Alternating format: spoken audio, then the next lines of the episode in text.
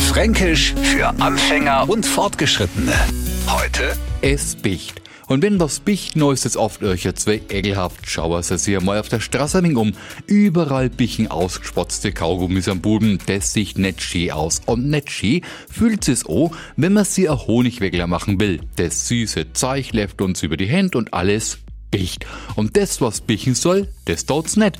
Briefmarken zum Beispiel. Wenn das Ding nicht auf dem Brief halten will, noch sind wir genervt und sagen, das Klump bicht nicht. Und wenn wir zu viel Süßigkeiten in uns stopfen, noch bicht uns das Zeug erst im Mund und dann angeblich bicht's uns in Magen zusammen. Der Neufranke kann sich jetzt ein Bicht auf einen Notizzettel schreiben und sich den Ircher 2, Achtung, hier auch gleich die Lösung, hinkleben. Fränkisch für Anfänger und Fortgeschrittene. Täglich neu auf Radio F und alle Folgen als Podcast auf radiof.de.